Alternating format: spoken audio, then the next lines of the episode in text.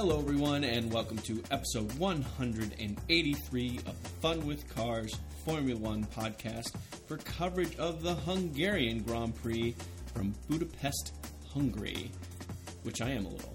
I'm Robin Moore. And I am Jim Lau. And of course, in the last week, we had uh, the passing of Jules Bianchi, so uh, we can't go without without mentioning that. We don't have a whole lot to add about it, but um, as we talked about at the time, uh, you know, it's just it's a huge loss for the racing community. Um, you know, seems like such a such a quality dude, obviously a good driver, and uh, just had such a future, uh, you know, potential future that uh, we don't get to see now. But um, you know, there's plenty has been written about it and said about it in the uh, in the last few days, and uh, you know, there's there's not a lot that we have to, to add on that. But um, for you know, for Formula One to to carry on and you know learn the lessons that they can and making things safe, but to move forward and keep racing and keep the passion and everything going, uh, I think is is the right way to move forward. I think the most important thing for me was the realization that it's so easy to say that racing is dangerous and there's always risks in Formula One, but that was becoming more and more lifeless and meaningless. That was just talk. Like There theoretical. right. There hadn't been a death in 20 years. There'd been accident after accident that looked horrific that people walked away from. I mean, thinking of uh, when Mark Webber flipped his Red Bull a couple years back, his last was that his last season in or? Valencia. Yeah. Uh, or the the massive uh, pileup that uh, Grosjean uh, uh, started in, at Spa uh, that looked pretty horrendous, and everyone was fine. It, it's just, it was kind of, it was kind of, in a sense, the necessary reminder. Like, look, it's physics here. There's energy, and it has to go somewhere, and uh, it doesn't matter how safe or controlled you make something. Humans will always find a way, and uh, so I think what I'm trying to say is the takeaway is what what we are inspired by and enjoy and are entertained with is truly it is properly a dangerous sport and there are real risks here. Um, and then, of course, on a more personal note for me, you know, head injuries are, are, are terrible things. And I think that losing Jules is a very is a very sad, uh, very sad experience, and it's such a shame that you know he just it just succumbed to something. I mean, of course, dealing with it for nine months is very hard on its own, but there is a there is a com- a comfort in knowing that uh, Jules has been eternalized, and we don't have to we don't have to forget about him. You know, we we can remember that at such a young- age, with not many not many opportunities in a car that wasn't competitive, that he still performed quite well and uh, did a lot of things admirably. And I think that's just that's worth noting, worth celebrating, and you know, and then more importantly, worth spending a minute or two saying so. And yeah, I think that's about all I have to say. Yeah, and uh, you know, I think the the biggest takeaway um, in terms of like, act, you know, action items, I guess, you know, logistics. It's just like, you know, uh, the having the crane at the outside of the track and those kind of things. It just seems like if, if there's anything we can do to just be more, you know, we the Formula One community, uh, just you know, I mean, you know, the, the barriers are really good, the cars are really safe. There's helmets, there's Hans devices, all this kind of stuff. But then, um, you know, then I'll, then there's a tractor in a place where it shouldn't be or whatever. It's just like it's these it's these random little things, like you say, that just happen to come together, and it's Yeah. humans, and the, you know, everyone in there was trying to do the right thing, and they're doing their jobs and reacting to this and that, and the you know the marshals are doing this, and the uh, the race director and all that. But hopefully, uh, if you know the the good that can come of this is that um, you know it you know, hopefully something like this never happens again. And understanding that, of course, this racing is dangerous, and uh, obviously, you know, rain is, you know, everything was was a factor there. But uh, just uh, the rain and the speed and the visibility and everything. So, Well, the term that is used for things like this is, uh, at least in engineering, is tolerance stacking. You know, you have a tolerance, you have a small chance of something happening.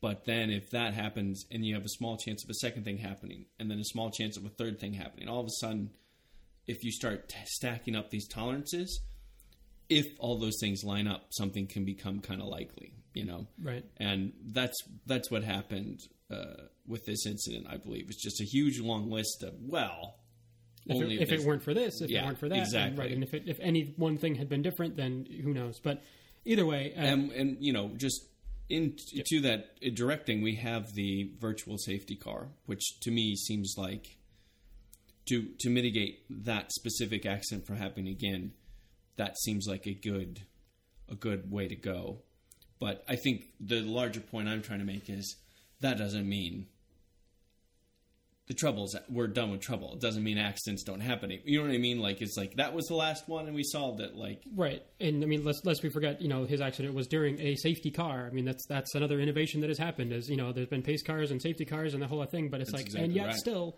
uh, there's there's ways that, that things can go wrong. So yeah, we'd be we'd be foolish to think that no one's ever going to get hurt in a Formula One car ever again. But uh, hopefully, you know, we can, you know, obviously just yeah, continue to to move move everything forward with safety for uh, you know race cars and road cars and, and everything else. I mean, there's a lot of a lot of science that uh, that goes into these things, and uh, you know, as a uh, you know father of a growing daughter, uh, we just bought a Recaro uh, car seat for her, and, and part of what they're talking about is like, hey, we learned a lot about how seats deal with in crashes because they've done you know rally cars and race cars and everything forever, and uh, it, it all goes into now you know strapping in a child and keeping them safe in a car, and you know the the wild and crazy world of the highway, which of course is so much more dangerous in terms of people dying all the time Absolutely. than uh, than than a racetrack. So it's you know that's that's the idea, right? Is it just all the lessons we, we learn, we keep moving forward, and uh, you know make the world a safer place. So and there is there was this kind of weird twist of irony that you know came up uh, you know Jules Bianchi's great uncle was a Grand Prix driver that passed away in the car. It was an accident and that was 1968 and David Hobbs uh, one of our announcers made the point that when his great uncle passed away that was one of four drivers that died that year Yeah, I mean, looking back at the the the stats and just you know seeing the stories of, of how it used to be in Grand Prix racing. I mean, in all kinds of sports. I mean, you see how many people die in uh, you know horse racing accidents and boat racing, and I mean all kinds of things. Just um, you know, yeah, it's it's amazing that it's gotten as, as safe as it is, but nothing is 100. percent You know, and uh, Yes, and to honor that, uh, the drivers uh, at the Hungarian Grand Prix were very professional and uh, very, uh, very respectful to other people's racing lines, and always gave room. right. And uh, yeah, Yeah, it went That's from how that happened. from the the moment of silence and a very moving tribute, and uh, you know, putting every, everyone in a circle and all that to. Uh, not not that they'd forgotten the lesson, but then you know right away it was like, "Ah, and we're back to racing, and and I think you have to do that, right? I mean that's that's the whole thing is you, you kind of part of the mindset of being a, a race car driver, especially at the very top levels of Formula One, is um, you know you you know that there's risks, and uh, you know at some level everyone has to think about that and accept that, but then like you know whatever the cliche is the visor goes down or whatever uh, you know you put your head down whatever whatever thing Yes. you want to put down something's down and then uh, well, and because you, go have to keep your head with your visor. So once the visor goes down, that makes sense Yeah, yeah okay Well, it, yeah, and I mean, even more specifically than that, we had the uh, fast into the wall accident with Nico Hulkenberg in the middle of the race. He was fine, walked out of the car, no problem. right yeah first question you know are, are you okay Nico And he's like oh yeah, yeah I'm fine everything's fine like Yeah. and that you know thankfully the car did get slowed down quite a bit um, for that but yeah I mean uh, where to, where to even begin with um, with this weekend like uh, you know uh, Well, I mean, beginning at the beginning is fine with me. It was, uh, you know, it was the drop of the flag, you know, that was actually a false start because of one Felipe Massa. Right he's uh, he's quite old um, he gets he gets confused there we go. He goes Good. Good. I was wondering how long that would take. Yeah, yes. nine minutes. Um, so yeah, he uh, you know he pulled into the wrong good spot. Obviously, I was thinking even you know we had uh, you know Checo's roll in practice and all kinds of stuff. And, Yes. You know, but so qualifying actually was pretty typical, right? With uh, Hamilton pole, and he already had pole, and then he just you know had uh, had one of the bigger gaps we've seen in a while. With you know it was almost six tenths of a second between him and uh, and Rosberg. So everything you know Hamilton said, oh I'm switched on, the car's working great, everything's going great. Like Yeah. I don't remember ever feeling this good before. Turns out he used up all the gaps he had for the weekend. Yeah, and it was you know there's also this rule change, and I haven't seen anything written about this yet, and we're we're recording this just shortly after the race ended, but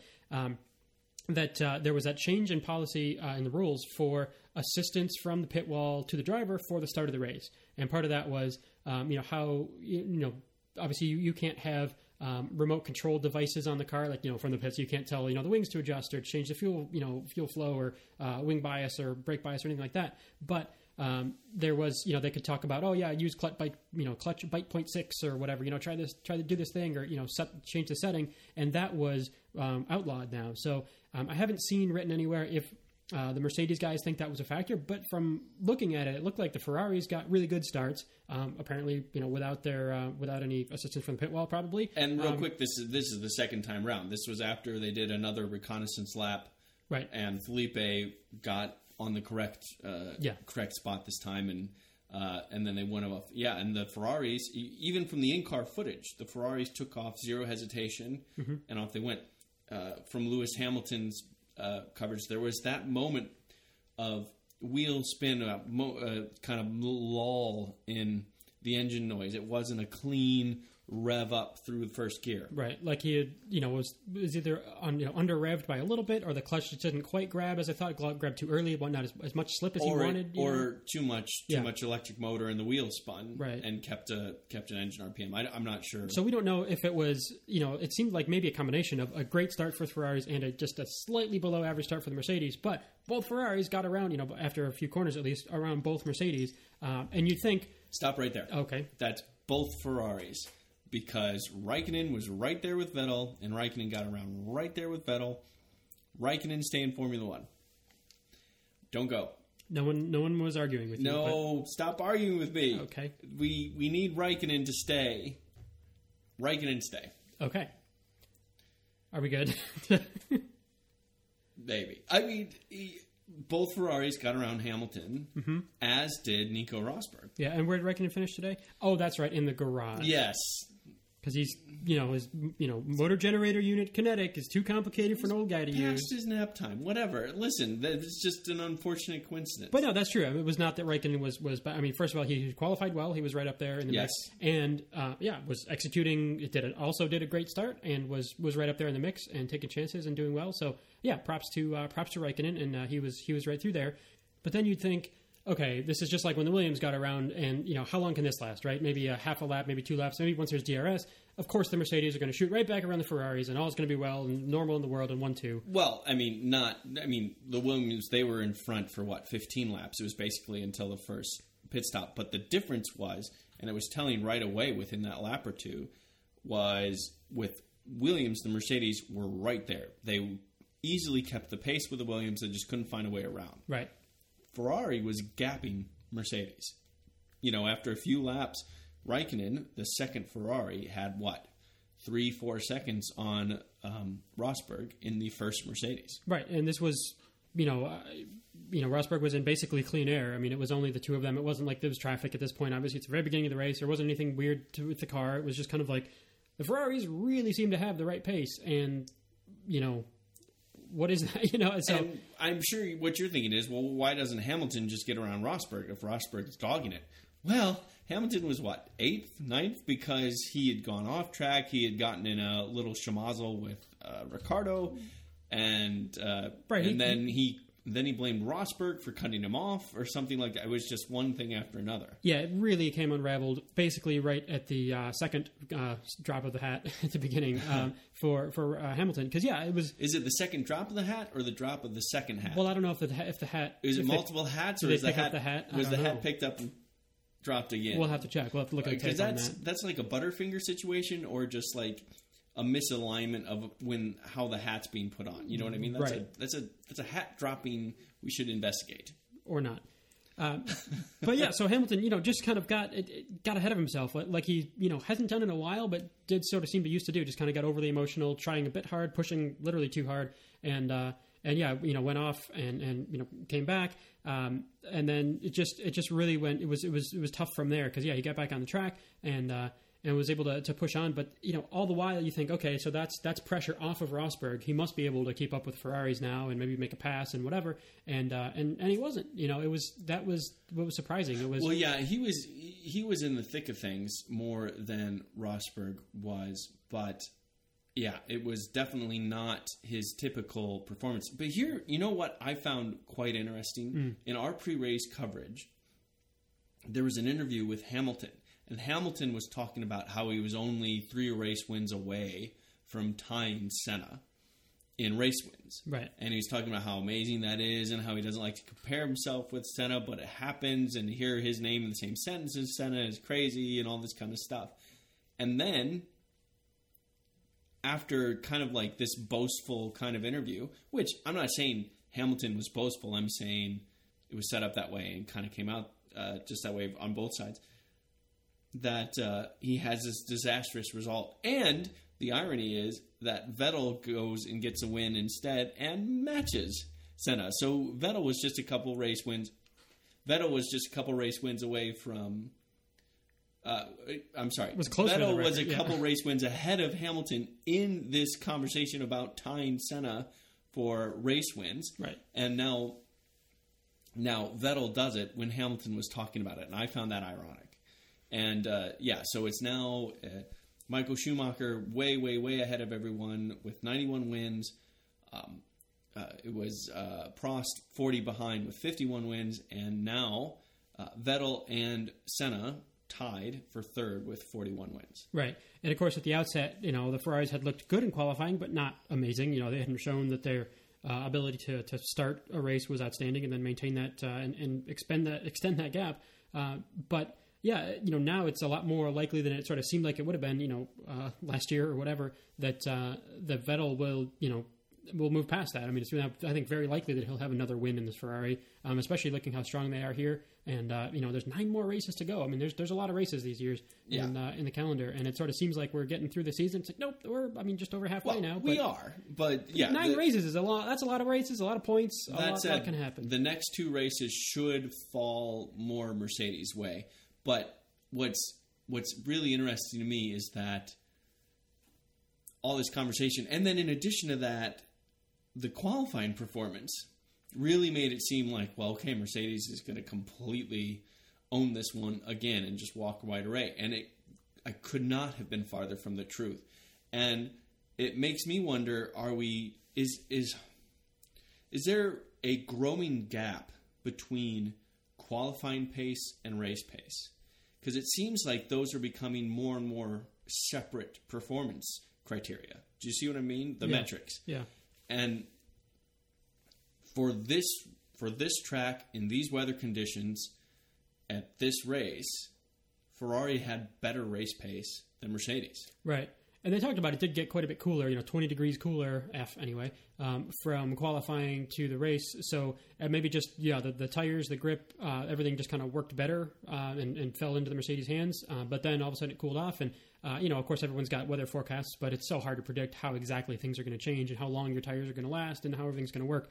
Uh, and then, of course, you also, you know, the variables of safety cars and things like that are all still still very much in play. So, um, yeah, it just really came together for Ferrari in kind of an unexpected way. Um, but it was, you know, it was really cool for Vettel to be able to uh, to hang on there. And then for a while, I mean, I don't know, it's how how, how much we can, uh, uh, you know, go step by step through the race, but.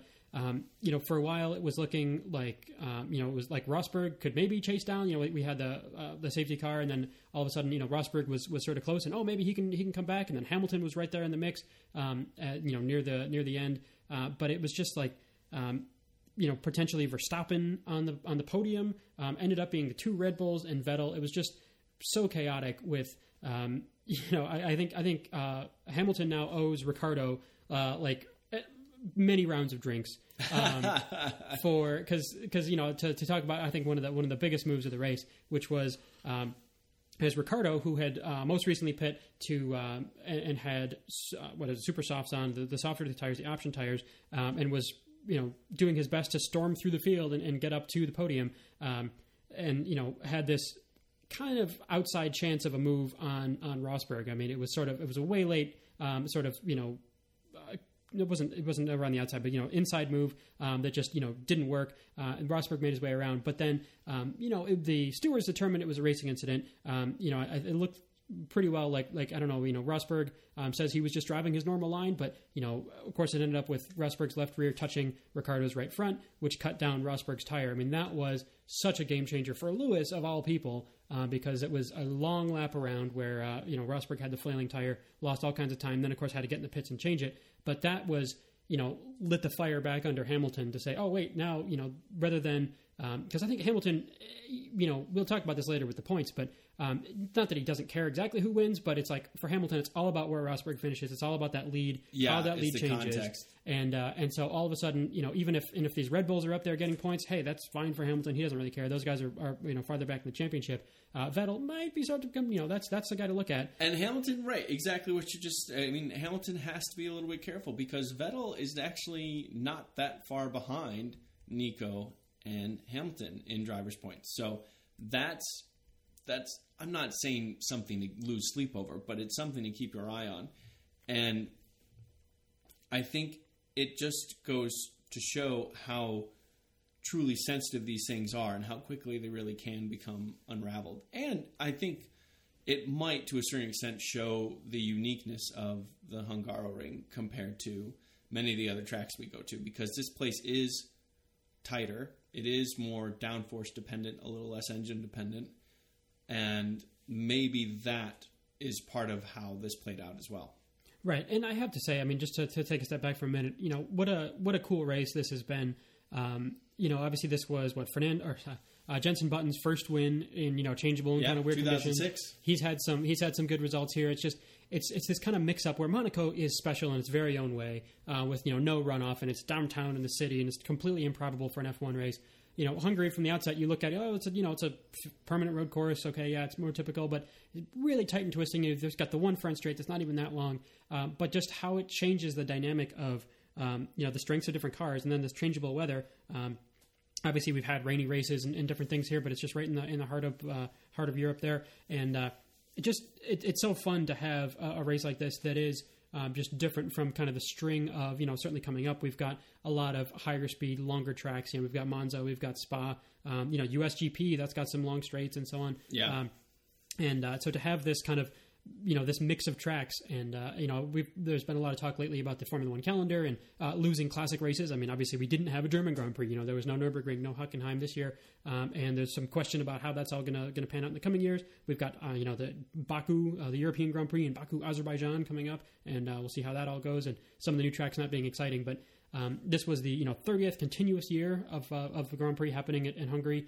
and I didn't realize that the history had been that they'd been going there that long. It's still um, it kind of it snuck up as being a classic track in a way. Like it doesn't, you know, it's not usually one of the ones people think of, of you know, Yeah. Spa and Monza Well, and Silverstone. I mean, but, I think pre 21st century, you kind of have to give that it, the classic nod now. Right. Yeah, I, I think so. And uh, but just how how that changes the dynamic and having uh, you know the the McLarens do well. I mean, you know, partly of course they were helped by um, by the you know problems with the Mercedes and But problems that was with the not other the only thing. But it was yeah. I mean, you know, the the Manors were also helped by that, but they still were at the very back. You know, like it's it's you know taking advantage of these opportunities when there are when when they're there, um, being you know in with a shout, so that yeah, when other people have issues, you're there to to move forward. Because if you're you know several laps down, then you know who cares. So yeah, it was you know it's it's always good to see uh, see things mixed up a little bit, and you know Monaco of course does that, and it's special in its own way, and it's very cool. But I also want to uh, just kind of uh, give props to to Hungary as being part of that, and then also its place in the in the championship means that now this is sort of the, the setup and kind of the inertia before the, the summer break. So this gives us plenty to talk about and think about because we won't have a race for almost a month uh, until we're at Spa. But you know, I do think Mercedes uh, is, is has to be looking at Ferrari's pace, and you know, who knows what the weather's going to be in Spa? That's one of the big questions at Spa always, um, and how that's all going to pan out. It's probably going to suit Mercedes pretty well, like you're saying. Uh, but like you say, they have to. Uh, you know they do have to take Ferrari very seriously these days, and uh, and, and Williams, you know, maybe again at Spa, but uh, certainly you know today they were not they were not in there to be to be threatening, but it's all it's all part of what they got to look at. Well, Williams said themselves that Hungary is not going to be their strongest race. That was quite clear from the beginning. Now, you said that Hungary gives us a lot of, to to think about. Well, I, if you will allow it, would like a take to take a moment to think about something to dig, digress away from the uh, Grand Prix for a moment. I think that Hungary gave us a small, just the tiniest little bit of uh, example of why Formula One should walk away from downforce. I think that we had a shorter track where downforce you're more dependent on it, but it's also a little bit less effective. And we had a, had a lot of great racing, and when Nico Hulken, Hulkenberg lost his front wing, we very clearly saw how much they depended on downforce for the braking zones, which shortens the braking zones considerably. Well, it all they also depend on you know items not being between the wheels and the track. I mean, the tires and the track. Fair There's, enough. That's a factor as well. Yeah, but that was not critically for the entire braking zone. But yes, Right. fair point entirely. I think that if Formula One went away from wings and this and focused more on uh, body efficiency, reducing drag, and focused more on power from traditional and alternative sources, and mechanical grip, and those kind of situations that we would have a refresh sport in terms of technology that's new and uh, and transfers to the rest of the world, and racing that has the opportunity for more excitement, more passing opportunities. Downforce, while exotic, while making the cars interesting, I think ultimately detracts from Grand Prix racing. Yeah, I wonder if that if Formula One is the right thing for that, though. I mean, part of the you know the essence of Formula One. Um, I mean, you know, obviously there's you know there's Formula Two and Three and whatever, and then right in the name, it's like Formula One. This should be the fastest thing. If there's anything at a track where they have you know endurance cars go there, like Silverstone, you know, they run endurance cars there, they run F1 there, they run all kinds of different series there. If if there's another, you know, if some other series comes up where say, okay, you, you know, say, okay, racing is really cool and it's really interesting. I mean, you can say that about a lot of things. You can say, you know, a spec series is really interesting because all the cars are basically the same, and it's just how good are you at setting up a car, and mostly how good are you as a driver. But that's not what Formula One is about.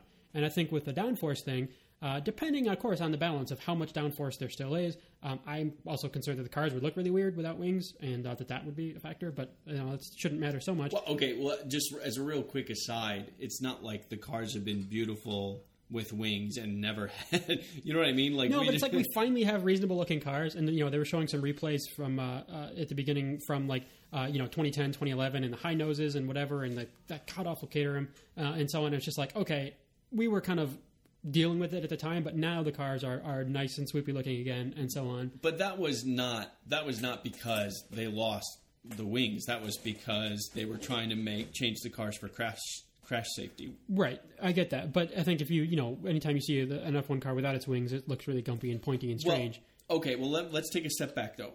I in doing what I'm describing, I would want the cars to um, have a much thinner rule book, not a thicker one. Let's get away. F- let's reduce the rules, make make fewer rules tighter, and and go uh, and go about and let and let the teams explore more. So maybe I'm using the wrong wording. Maybe we don't necessarily give up downforce. Teams can decide how they want to do it, but we give up wings and we give up the obvious external downforce elements and just say this car cannot have wings. But if you have a clever way to integrate downforce into the bodywork, Yeah, we've got a camera mount that just happens to be really wide and really thin and has a certain aerodynamic shape, but that's really it's not a wing; it's a camera mount. well, I mean, uh, you know, loopholes notwithstanding, and you know, clever teams being clever. But you know. I, I don't know. I feel like I would like to see longer braking zones, and I would like to see more mechanical grip, and I would like to see, you know, that was another thing about downforce. It's like, oh, well, if you get within two seconds of a car, you lose some downforce because of turbulence, and that leads to understeer, understeer more tire wear. So you should keep a two second gap, ideally, so that your tires. Well, no, I want the tires to wear out more. I want there to be bigger variation in that. You know what I mean? Like downforce is this caulk that fills a lot of cracks and little uh, inconsistencies that I think uh, sterilizes the racing a little bit.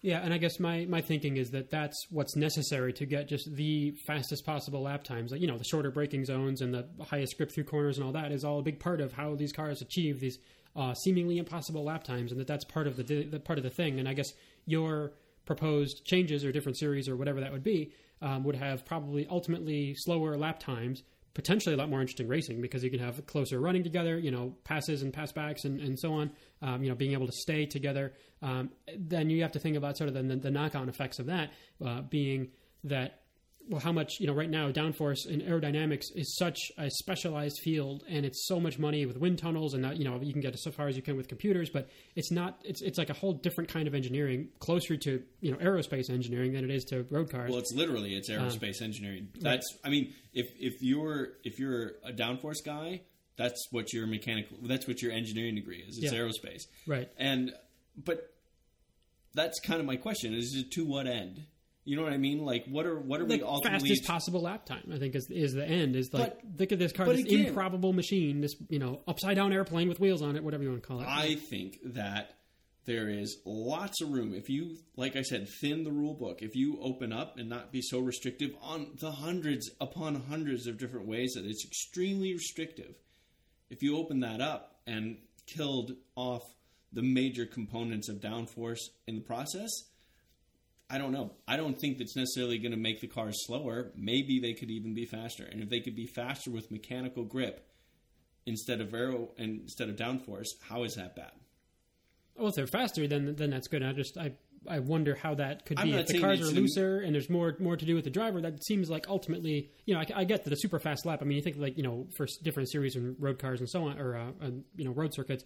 Um, like the time attack cars are usually the fastest possible laps, and these cars are not made to, to even go fender to fender. You know, the the whole thing is a time trial, like a you know each car is on its own or in its own air, and they've got these crazy big wings, and they make like 800 horsepower, and it's a car that's you know just made for setting a lap time. That's that's different, and that's not necessarily better. I'm just you know in terms of yeah. uh, you know talking out ideas and thinking it through a little bit, thinking. Uh, you know, part of part of the thing, uh, part of the one factor of that, of course, is that. But what I, what I was sort of getting at before is right now that is a very expensive part of what a team has to do is developing this aerodynamics, developing the downforce and all that. So um, it's potentially, I think, a, a, win for your like you talk, about. You know, when you say thinning the rule book, my concern is that that's part of why you know all these rules are, are evolutions of a team try to do this. So now we have to ban double diffusers because this happened, and oh, there's a hole in the floor, so we need to ban that, and then we need to, you know, it's like all these little add-ons and little add-ons uh, because there's so many really smart people that are uh, you know engineering uh, within the ah. rules and, and through that. So that's what so it is. Maybe it's budget cap or we something. We should ban the smart people.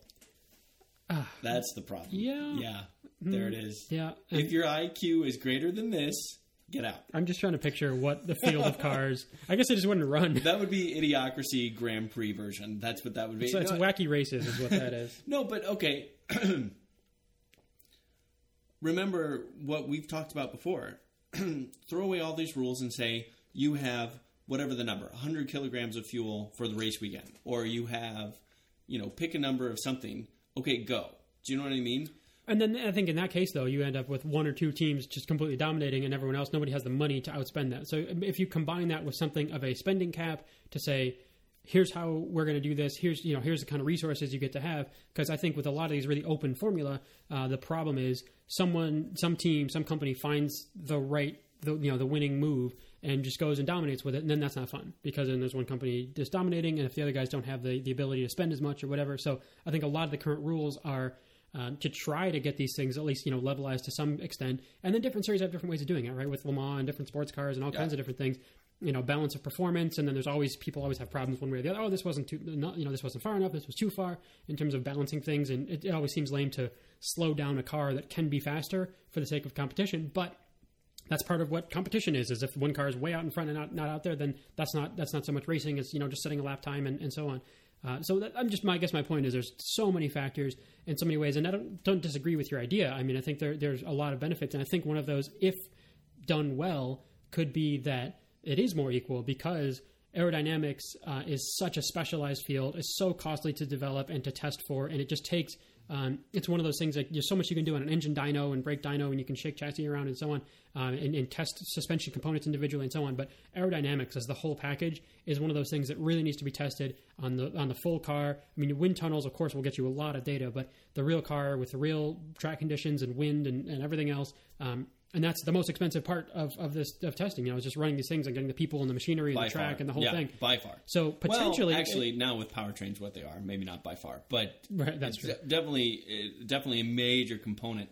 And here's my my uh, counter argument that is like there's still a lot of need for that in terms of getting drag out of the car and maybe finding downforce in clever ways. And I'd say throwing out the rule book and saying you just have a given amount of fuel as an example of something we've talked in the past, not saying that is what should also be done. You know what I mean?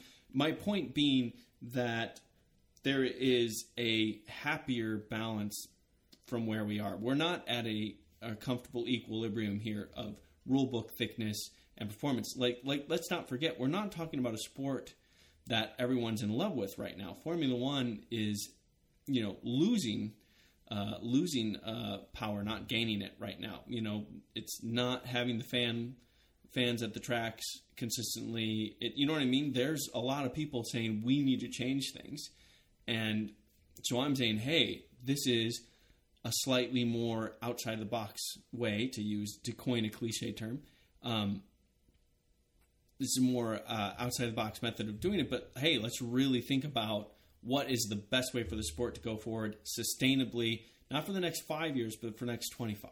Yeah, and I think right now, I mean, you can look at it a, a bunch of different ways to say, okay, is Formula One in a good place or not? And I think in general, most people will agree there are issues. I mean, there's always issues, but I think right now is a weird time because Bernie Ecclestone, I mean, a he's really really old. I mean, will he be involved with the sport or even around at all? almost as old as Raikkonen. Uh, but you know, in in five years, you know, ten years is a long time. You know, when you're eighty, whatever he is. He's um, 84, I think. so you know, will he be able to to manage? So it's, I think there's there's these power struggles. Then there's sort of this. It's still he's definitely of the old old guard of Formula One and of the way money works and the way things are flowed through there. And um, you know, there's of course there's there's all kinds of talks and things that uh, we don't even necessarily go into on the show about. Oh, you know, there's a consortium of companies that's looking to buy Formula One and buy the partnership behind Formula One and you know change the way that the money gets made. And right now it's all money people making money and not tracks and not fans. So it's like One of the best things about this world are consortiums. you know, consortia. Yeah, but uh, to be able, you know, so I think hopefully right now, uh, you know, is just kind of a weird point for the politics and the money behind the sport, and you know, the the, the you know between the FIA and FOM and who owns it and the shareholders and who's making money here because people are making money, um, but it's at the expense of you know we're, we don't have a race at the Nurburgring because they couldn't agree on terms because you know the companies involved wanted so much money from the track that they couldn't afford it. Even though there are fans that want to see the cars, like I don't think the cars are really the problem right now, and part of the problem is that there's these you know the leader of a sport saying bad things about the sport to the media. You know, saying it's like, oh yeah, there's this V, you know, these V8s, uh, you know, sounded way better, and these these V6s are crap, and no, you know, oh, the noise is better, and you know, this is wrong. It's like rather than getting behind kind of like, hey, here's what the sport is trying to do, and like, Yeah. you know, any you can put a positive spin on anything, you can have a certain approach about it. So. I don't know. You know, it's you don't want to change everything at once uh, because then you don't. If it if it if it all works, you don't really know what what helped, and if it all falls apart, you can just point the blame every which way. I mean, hopefully, I think right now the cars are at a, a racy and exciting level. They don't look super weird. They are super complicated, but there is some relevance to at least road powertrains. You know, not really at all aerodynamically, like we've talked about, um, but you know, battery technology and uh, and and hybrid stuff, and you know, heat uh, reclamation and all kinds of things. Like there's there's some cool stuff there. There's a, fun, a really good engineering story. Um, and I'm thinking like if we can get through these next few years, hopefully we don't lose more teams. I mean, you know, seeing uh, Manor uh, come from the ashes of Marussia and uh, and at least be there and have reliable cars now. I mean, they've they've had double finishes for a lot of races. It's been really been going well. It's obviously they're slow, but at least they're reliable and they're doing well. Um, you know, Honda and McLaren. Hopefully that starts to come together. You know, points today for both cars. That's obviously a good step. Um, that uh, you know we can get past the politics of this. Hopefully, come up with some kind of a new uh, agreement, some kind of you know new new deal, so that yes, the people that with all the you know you know the, the bajillionaires as we are fond of calling them, you know the people with all the crazy money, uh, they can still make their money, and they you know still uh, you know people. That's the only reason they want to invest in stuff is because they can make more money, um, but also can have a bit of a reality check on how do we make money from this sport? Is it you know a lot of it is TV, is you know internet stuff, and you know obviously we've talked about how terrible their website is, and how you know even the World Endurance has a way better web presence. You can you can just buy access to the races. It's not all through TV companies. Um, there's there's all kinds of ways that this thing can be made better that without even changing the cars at all. And I do agree there are some ways you can change the cars to, to make it better as well. But I'm hopeful that um, you know taking a step back, there are still lots of people that are really excited about Formula One. I mean, when you go to obviously some of the tracks in China and stuff where they're like, there's you know the, the government runs the track and there's some kind of weird politics behind you know is this you know what's going on here um, but you see a race like in like in Hungary here um, you know, as soon as the as soon as all the fans are allowed to, they're all just you know uh, piling onto the track and they're surrounding the podium and they're cheering and there's flags and they're so excited. I mean, there's people want to do this thing. It's not like enough of a problem where it's like, oh, these cars are really lame, nobody cares anymore. I mean, especially with a Ferrari victory, there's still so many Ferrari fans out there in the world, and uh, they really just you know. Uh, there is still this passion for it, and it's easy to look at all this negative stuff in the media and think, "Oh, nobody cares about Formula One anymore." I mean, you know, we're still here. We're talking about it. We've got you know engaged fans that are uh, that are sharing their thoughts and opinions, and we're debating. You know, is is Maldonado sucked? Oh no, he's okay. No, he's terrible. Whatever. You know, oh, what is Hamilton doing? What is Rosberg doing? Like, there's still plenty of stories to be told that are that are good and positive and uh, and you know interesting to people. And it's just, I think, more a matter of the the politics getting in the way of the sport, and hopefully they can sort that out. Um, and then once things are on like an even footing, we're not you know losing teams, and we have teams that are um, even if they're doing well in, in, the series, struggling to survive financially. Once we can get past that, then I think we can start to look at how do we. Uh, you know, tweak. You know, hopefully not. You know, I don't know about tearing up the rule book. That seems like maybe an invitation for for chaos. But uh, you know, tweaks and changes to um, try to do what works and make things interesting, which is kind of what we have now. I mean, you know, DRS was a response to oh, nobody can pass anybody, and then um, and why you know, could no one pass anybody? Because of aerodynamic sensitivity. Right. And I agree with pretty much all of your points you're making. And I don't and I'm not saying the one and only problem with Formula 1 that's falling off this huge precipice is aerodynamics. Not at all. You're right. Aerodynamic uh, Formula 1 is still hugely popular. What I'm trying to say is let's keep it there. It's at a very high level, but it's not ascending further. Do you know what I mean? And the last point I want to make is what is the era that a lot of people look back to and romanticize? Well, it was 1930s, the 60s, oh. and um, maybe some of the 30s, but it was the 60s. And what did the cars have in the 60s? Well, they had a lot of interest. What they did not have was wings. That was like the 1968, 1969 was the first like, wait, let's put this wing on the car, and they were going up and stuff. And uh, oh, I guess it's not the last point. The one other point I wanted to make was when I was go karting. You know, my go kart, which had you know forty dollar tires on it, whatever, that pulled one point eight G. Do you know what I'm saying? There's lots that can be done. Oh, and tires have gone huge leaps and bounds technology wise. I'm certain that we could get to very high levels of grip. Those would be hundred dollar tires in today's money. you know, that's that's the downside. There would there is I'm telling you lots of ways that mechanical grip could get us to uh, approach, if not meet the uh, the uh, performance we see with aerodynamics. I, I I don't know. I just there's and for me, I, there's okay. Yet another last point. There is a wish for me that the sport gets closer to being able to bring relevant technology to the industry as a whole. And I think if we stepped away from aerodynamics and towards um, drag and powertrain and mechanical grip, we would see more of that, and yet maybe another golden era come our way. No, that's backwards thinking. I think the forward thinking is that I should have the next generation Fiesta ST should have ridiculous levels of downforce. I should be able to make 5G turns and have you know close to a thousand horsepower yes, out right. of my 1.6 liter turbo. Fiesta ST till you die. which would not be very long if that were the car that I had. Yeah, well, I mean, I wouldn't mind. I would try driving upside down at 60 miles an hour because, well, it said I could do that. Well, off off mic, I, Jim and I had a conversation. I'm, I'm keeping a close eye on the upcoming Focus RS. So maybe if you throw a little Formula One technology in that bad boy, I wouldn't be too upset. Yeah, man. Or throw a little Ford technology into Formula One. EcoBoost, man. Hey, perfect. Anyway. Anyway. Um, well, and that's a fun aside. I mean, we brought it up. I mean, Ford is coming back into high level racing with their uh, GT Pro category Ford GT that will be coming to Le Mans next year with Chip Ganassi, and that should be quite quite good to see. But that is another form of sport that is not Formula One. That is beneath it uh, in terms of category and in terms of outright speed. Still, I'm excited for that. But I mean, that's uh, you say beneath it. You're talking world endurance? Well, you were just talking about. You made their whole point. Formula One is the peak of technology. They're the fastest and all that Right, kind of stuff. Oh, well- exactly. well, the Well, Ford GT will be slower than those cars. definitely will be slower than that. But you know, that's that's the big question, right? Is is well, you know, is world endurance you know beneath Formula One? And I guess you know when you think about it that way, a single, in terms of open wheel cars and the different you know open wheel Formula, single seater, whatever, sports cars is kind of sideways from that. But in a way, if you look at it, you know, there are a lot of times where you pick a place where they both run. You know, Spa, uh, Silverstone, uh, Brazil, um, where you know those the uh, WEC cars are just so much slower um, in terms of lap time. You know they make crazy power. They've got their own you know aerodynamic geniuses and stuff working on these cars. Those are kind of weird looking cars now. I mean, they you know they all kind of look cool, and you're looking at them, and there's you know the headlights and the air intakes and whatever. And then you look at you know a, a, a Le Mans car from 10 years ago, you know, 20 years ago, mid 90s and stuff. You're like, man, those were some really, really good looking cars where they were Yeah. roughly the shape of a, of a of a road car, and then they just all smoothed out the edges and elongated and whatever. And you think, look at like the you know McLaren F1 GT uh, GT Le Mans car and all these different cars, and it's like, okay, there were that was.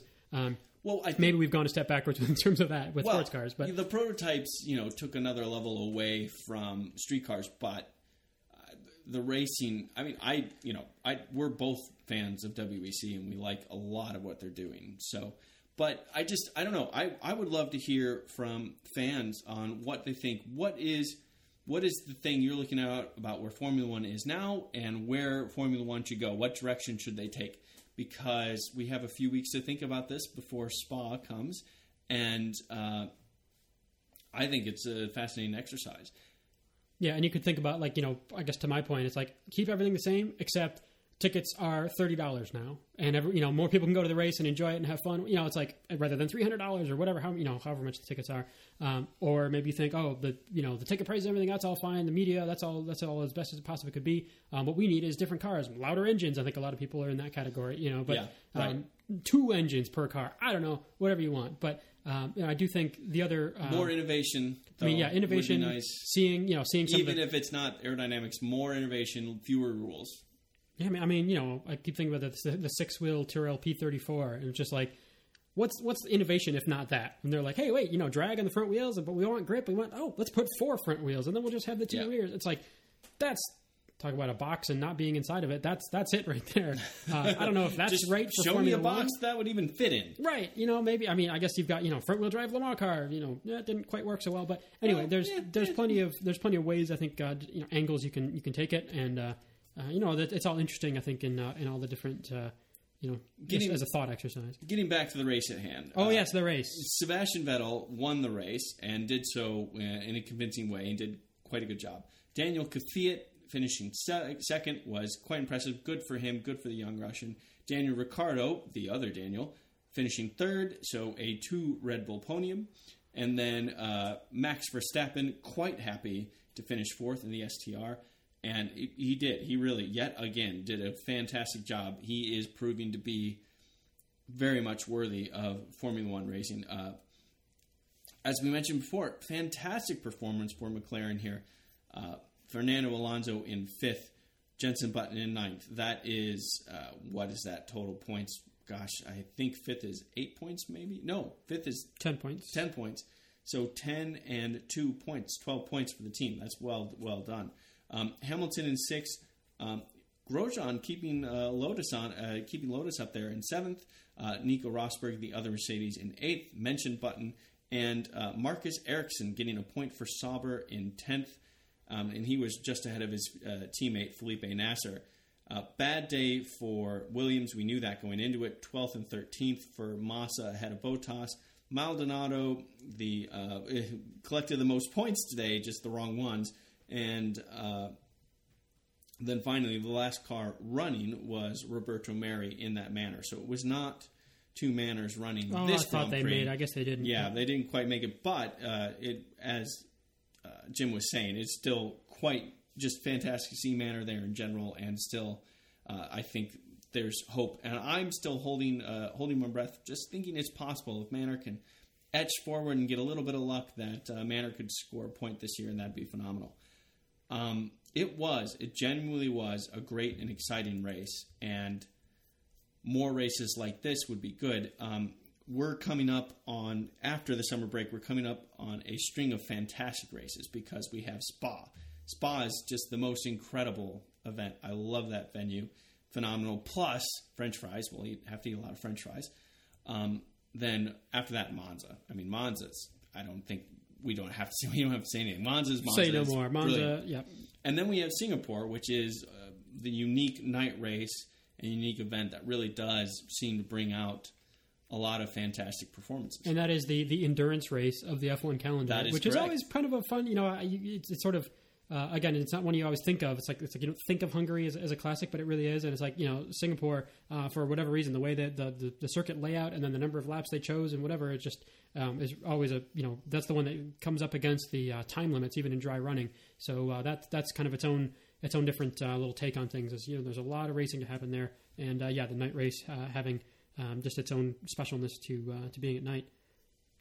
So yeah, I think though that we've discussed a lot of things. Maybe it's time for us to get into predictions. Oh boy, oh boy, oh boy, predictions time. And of course, when we don't have a ham ham uh, result, which is what a lot of people predicted, um, we've got a couple of interesting things to look at. So, uh, under predictions, of course, on the Facebook page, under the predictions tab, I'm pleased to report there were 10 folks who correctly predicted that Hamilton would be on pole and then that Vettel would win. So, very well done to you folks because uh, that it was not a super expected result uh, by anyone except for you guys being 10 uh, folks being brilliant. Um, So clearly, it wasn't super unexpected. well, right, but you know, well done to uh, to have picked that. Um, we then had uh, four folks going Rosberg Vettel, which we netted one point. Uh, a few Vettel Vettels, um, but then when you get back to uh, all of us that are tied for 18th place, it's either a um, there's one Camilo Rubio who predicted Bottas Vettel, which was five points, or all the Hamilton Hamilton people, including the prediction model Damien, me, and you, Robin. Um, so all of us got five points, and uh, many, many, many of our friends.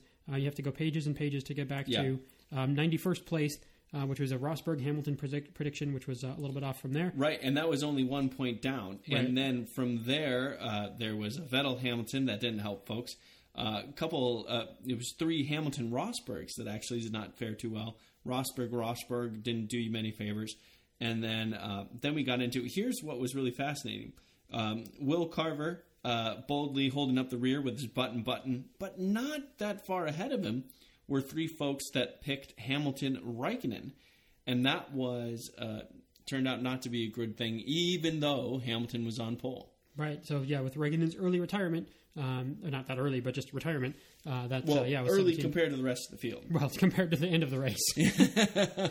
um, so at the very top of the overall rankings now, after the Hungarian Grand Prix and before summer break, um, Nils Erlemo, uh, still in first place despite scoring five points with a ham ham prediction, um, is, is all on his own there in first place. And then there's a uh, a- a big tie for second place with 25 folks um, with 11 points. So it's still uh, lots going on in the uh, overall standings there. Uh, I have 13 points. So I'm just a little bit back there, but I'm in 32nd spot. And uh, And with- I am 73rd with Oh, 37. yeah, Damien's in 38. so I'm not doing super well. All right, so you need to go bold. You need to just put it all on the line here and come out with an amazing prediction for Spa, and that is go. Okay. I am going to put Valtteri Bottas on the pole for Spa, Oh, okay. and then Lewis Hamilton will still win the race.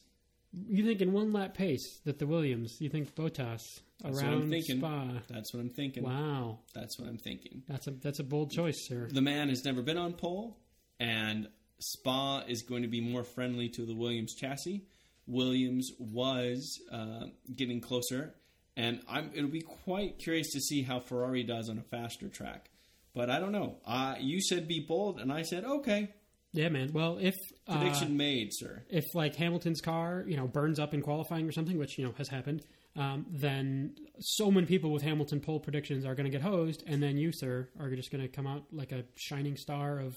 Well, except I guess then if he, but then Hamilton has to come a win for uh, for your prediction to come. Yeah, so not burning the car, more But- of a singed But car. just enough, or just maybe he gets the timing wrong in Q one, and then he's knocked out. But then he's actually really fast, and then whatever. So okay, interesting, interesting uh, theory thank, there. thank you for uh, hypothesizing scenarios for I me. don't agree, uh, which is the part of what makes it fun. So No, Damien, it's quite all right. I mean, you, you can be Damien wrong whenever you like. that uh, right. Um, Damien thinks Hamilton will be on pole again, and I think he's right about that. Uh, however, because it's just a simple sp- statistical spreadsheet, Uh, Damien thinks that Vettel will win at Spa, and I don't think that that is the case. I think that Hamilton will win. Um, he will he will hang on to it and win and do well there. So when you're when you you're done with your ham, you just want a whole another boatload of ham. Yeah, Just ham, ham. Yep. Okay. sounds good to me. So um, and you know, on, If there if there was a driver whose first three uh, letters of his last name or her last name was pronounced Mayo, I would go ham mayo all the time. but that's four letters, so that doesn't. no, no, really- no. It doesn't. No, it could be like I don't know. M. You could just say hard A, hard O. Mayo, M A O. Oh, like maybe a Chinese driver.